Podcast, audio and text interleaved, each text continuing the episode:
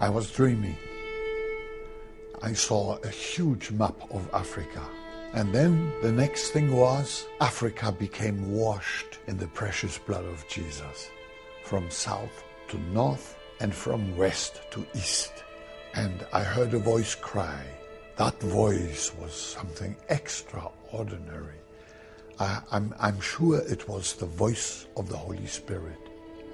And he cried, Africa shall be saved, was like a thunder. I woke up. I said, Oh, that is wonderful. The Holy Spirit was in the bedroom. I felt the anointing of the Spirit of God. And then my German brain began to tick again. And I thought, my ministry has no impact in this tiny little country of Lesotho. And now I hear God say, Africa shall be saved. There's something wrong. I must have eaten bad bananas last night. But I had that dream four consecutive nights. And after night number four, I said to my wife, honey, I think God is trying to tell me something. The mission board of the Velberter Mission, to which I belonged, came to investigate the whole situation. And I thought they were pleased that I was doing so well. But then he took me aside and he said, You cannot go on doing this. The printing press, all my evangelistic developments, they wanted to stop. I was just to be a missionary like their other missionaries. They didn't want anyone to fry an extra sausage. You had to stick to the rules, be like everybody else. And now I was pregnant, kind of pregnant, with that vision uh, of, of, of bringing the gospel of salvation to the whole continent of Africa. So I was now somehow in a dead end road. I didn't want to offend my German superiors, but I didn't want to offend God. And then I decided to go uh, and uh, hire a room in a hotel uh, right there at the border of, of Lesotho. And I thought, I'm going to pray here until God has spoken to me. I, I fell on my knees at the bedside there and I said, Lord, for the sake of peace, please allow me to agree with my German brothers and I prayed and I prayed and I prayed and I prayed. And then the Lord spoke words that made me shake like a leaf in the wind. He said to me, If you drop the vision I gave you of a blood washed Africa, I have to drop you and give it to someone else to bring it about. I shook Physically, I shook like a leaf. I jumped up. I hadn't been longer than one hour in that hotel room. It was a very short fast. I, I paid my bill. I jumped into the car and I drove home. And I said, Anni, Anni, Anni, God has spoken. Where's my typewriter? I'm going to write a letter to Velbert and I'm going to resign. Oh, and he said, Can't you please sleep one night over it? I said, No, no, I can't. I can't sleep any night because God said He's going to drop me if I drop that vision. So I wrote my resignation, and then peace, deep peace, came into my heart, and I've never looked back. Those very men who tried to prevent it later on congratulated me for not having obeyed them. So that is the blessed outcome. God will not allow anyone to thwart him and his plans. No, he uh, puts people out of the way and puts people in the way. But those who are willing to go that way, I felt God could overnight raise anyone, anyone. anyone else to do that job. But I was so keen to go with him and see nations uh, shaken for Jesus. Before we had the big tent, which sat 34,000 people, we had one that was sitting about 10,000 people. It was the so-called uh, 10,000 seater. And uh, we moved around South Africa, Southern Africa at that time. And so I came to the Transkei and uh, while we were in the midst of our gospel crusade there, I heard that a very famous African evangelist was just uh, about 50 kilometers away. Uh, I knew his name and I was thrilled that he was so close.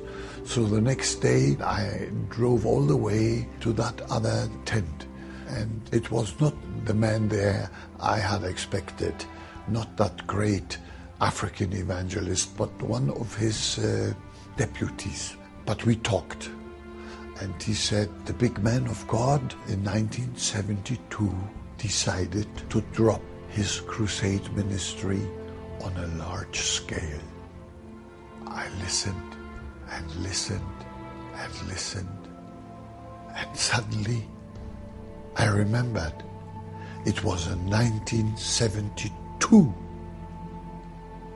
that God gave me the vision of a blood washed Africa that shook me to the core.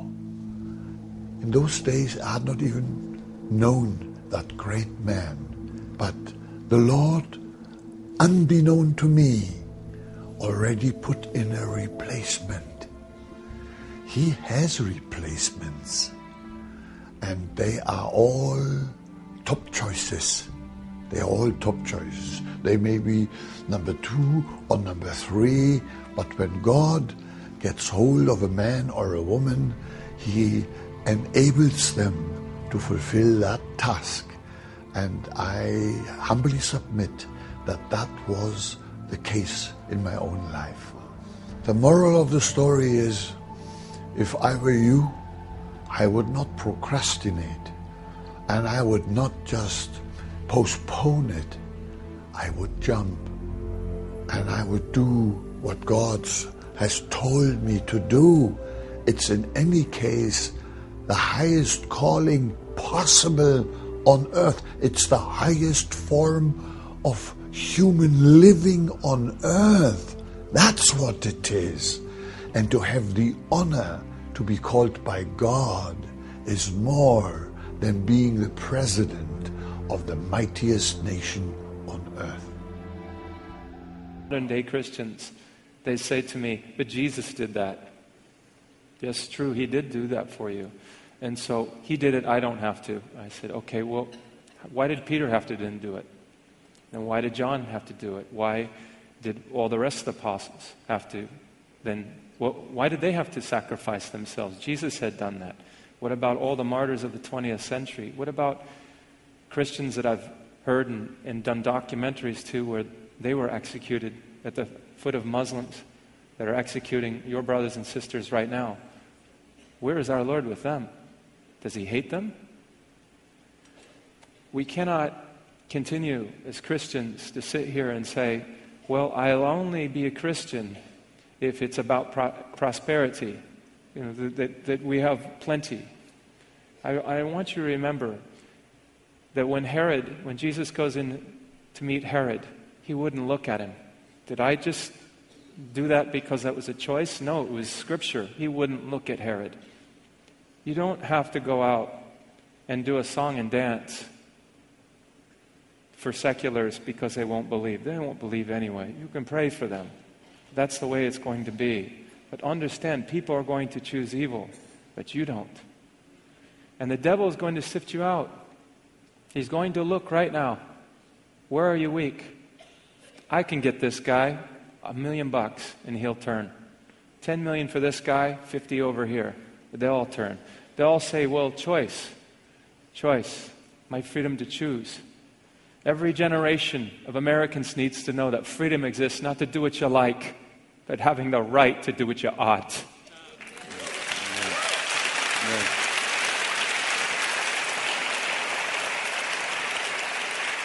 Tremendous. Tremendous. If you want to look at it this way, the problem I see right now is the fact that many, many Christians have immersed themselves in paganism. They want to be cool to their Christian or pagan friends by being a little pagan so they can be cool. There's nothing cool in this. The only thing lacking in you, in you is that you, didn't, you don't want to be holy. Well, here's what will happen we'll all come to task one day. And you either get a chance to lay it down for Jesus or you'll get to deny him. But it will come in our generation this way. There are many things that you see on the horizon right now where you're going to have to make a choice. You will have to make a choice. I was in Croatia recently. There were 26 Roman Catholic priests, Franciscans, 26 of them. Stalin had taken over. We had sold out. We gave Stalin the whole East, Eastern Europe, and many people paid for this, paid with their lives. The communists came in, they took the crucifix down, they put it down, and they said, Deny this to the priest, deny this or you'll you die. And they executed him. He said, No, I won't deny it. Shot the second guy too. By that time, the captain said, Bring my Jeep over, take the gasoline. Grab the most weakest man here, the man in the wheelchair, Franciscan. Pour the gasoline on him. He lit a match. He says, you guys want to see this? And he looks to his brothers and he says, Let me burn. They burned him and they shot the rest of them. But they all had a chance. Now, is that hard to hear? Is the passion hard to watch? Your death is imminent. I hear people all the time in Hollywood, they say, you know what? My agent just died. And he was so embarrassed by his death, he didn't want anybody coming in because it was, it was very hard for those people to watch. Well, guess what? Suck it up. We need Christians to go look death in the face and understand the next point, to encourage these people to understand that eternity awaits them. We're all going to die. The first death. Hopefully, not the second. God never sends a man to hell. People choose this place. Yeah. Our democracy cannot be sustained without a shared commitment to certain moral truths about the human person and the human community the basic question before a democratic society is this How ought we to live together? And in seeking an answer to this question, can society exclude moral truth and moral reasoning? Set yourselves apart from this corrupt generation, my brothers and sisters. You weren't made to fit in, you were born to stand out. That's right. Tremendous. Tremendous. So, now you, you've, you've started on a new endeavor. It's actually been a six year process. Uh, the, the audio Bible, Word of Promise. Tell us a little bit about that project and what it means to you and the purpose behind it. This audio Bible is the passion of the Christ, but it is the passion of Christ in your car. It's the passion of the Christ when you're depressed and everyone's rejecting you because they only like winners. It's when you've hit that depressive state when you think of suicide, or you've had your abortions, or you paid for one. It's to understand that Jesus will forgive and He has mercy, and the greatest of mercy. I don't think even we understand what mercy is hmm. or what grace is. You can't be an Olympic athlete, you can't be a world champion by practicing once a week. You have to take Jesus Christ into your life every day. It's, it's not, it's, it's, it's who you are. It's, he's a part of you. He wants to be with you all the time. He's the greatest coach there ever was.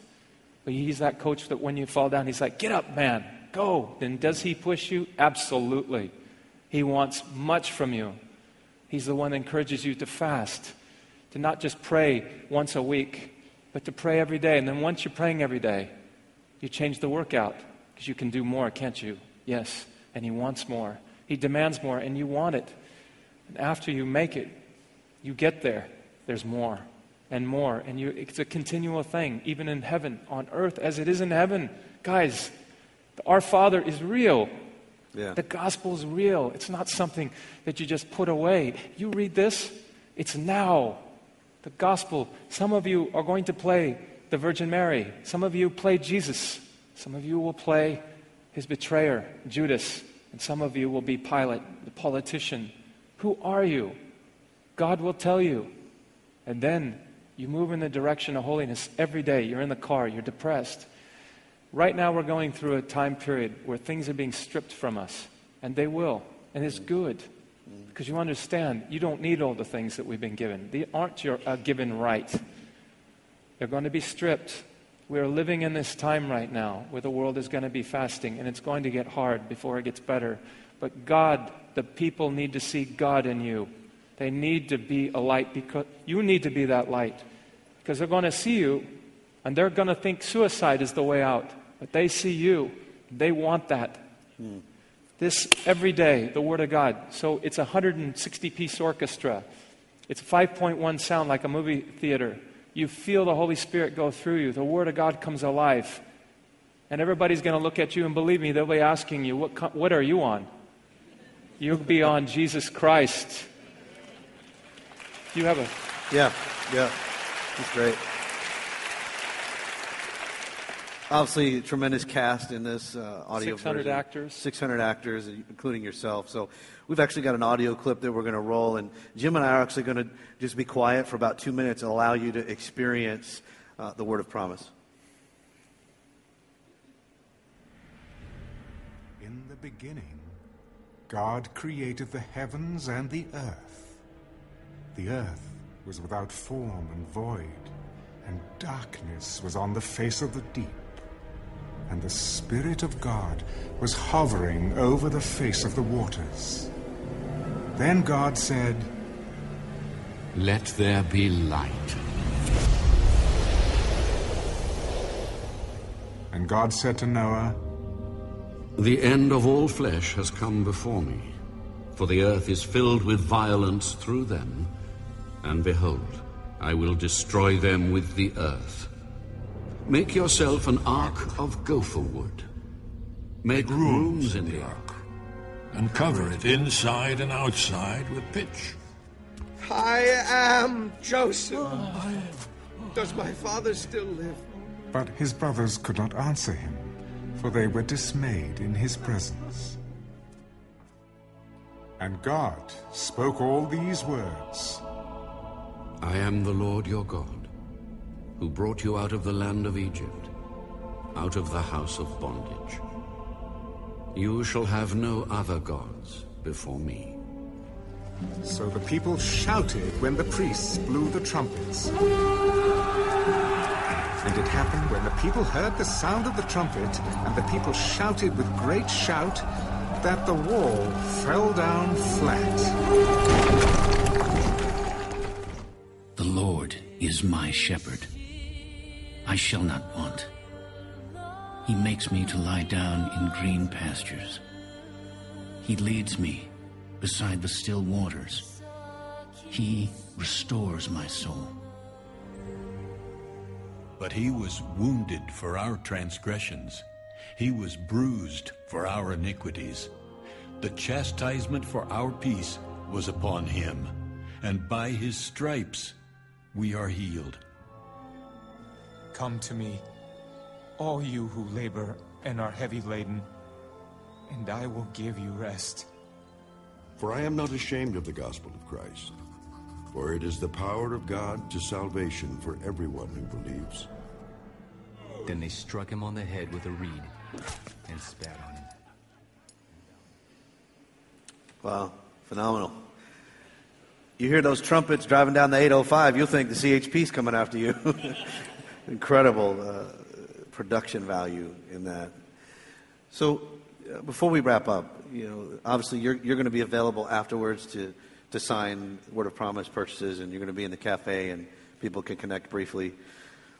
But if someone's sitting here today and, and they've not seen the passion or they haven't had that God encounter um, the way that you have, what, what would be the one parting thing that you'd like for them to know about your life and the God relationship and how they need to connect with God? Well, you ask me this, but I will tell you what I know God wants me to say. Sure. Number one, I love you. I love you. That's what you want to hear, isn't it?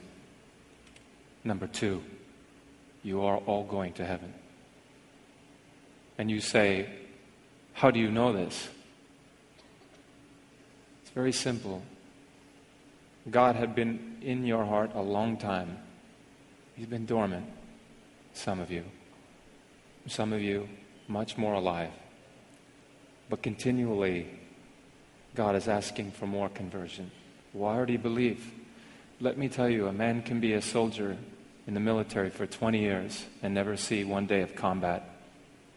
But when he's in that foxhole and he's losing his own men, he's on a whole nother level. God is preparing you now for this level. I will tell you how I know that God loves you this much and how I know that you're all going to heaven. Some of you have had abortions. Some men here and women are adulterers. Some have committed murder. Some of you didn't have the abortion, but you paid for it, so you have contributed to this. Many people are part of this great sin in this country. Over 50 million in the United States alone. 45 million die every year in the world. These are all God's children, and God brings them home. Now He wants to bring you home. Now, in this moment. This is a chance for heaven right now. You don't have to wait to die to experience heaven. But when you committed the sin, any of the Ten Commandments, or the sin of abortion, or contributed to it, let me be very clear. Did you go to one of your friends and ask your friend, Hear my story? And you say, Yes. I went to one person. I said, Why do you go to this person to confide in this sin to them? Because they didn't judge me, because they loved me, because I felt mercy and grace. Now, I ask you this Do you think that your God doesn't have more mercy than your friend? Do you think your friend has more grace than God? Does your friend have more love than the Creator? It can never be. It can never be. So, God forgives you. And now He needs you to begin again, to accept forgiveness. Earlier I said, God never sends a man into hell. People choose this place. Your choice. God made you and loves you. There's never been another like you. He deemed that you would come here. He asked you, and you came. Today, you came. You had the courage to come. And there was plenty parts of the world that pulled you from today from even coming, but you came. Don't you know how much God will remember this? Do you think He is a, a God that's just sitting there waiting to toss you off? You are perfect. There is no one else like you and without you, he would cry. So he's coming to you now, right now, in this moment. All he has to hear from you is yes.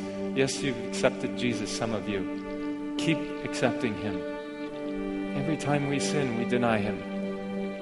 Be holy. Be perfect, just as my Father is perfect. Or in the Passion. Kuma Bezrati שהמרני מרשת אשר תאמנו עלי. וכך אשאי נפשי אדוני, וכך עשיתי, וכך פתחתי. בא כולי תכהו הן קהל כוסי עדי מיני. כן לך אשפר, להווי די לך אשפר. מילתי לקום רהם הקהידה. התהיבו דנה לדנה, כוכבל דיאנה אהבף מקום אנטון, התהיבו לקום. My commandment to you is this you love one another just as I have loved you. And if that doesn't grab you, maybe this one will. Your name may not appear down here in this World's Hall of Fame.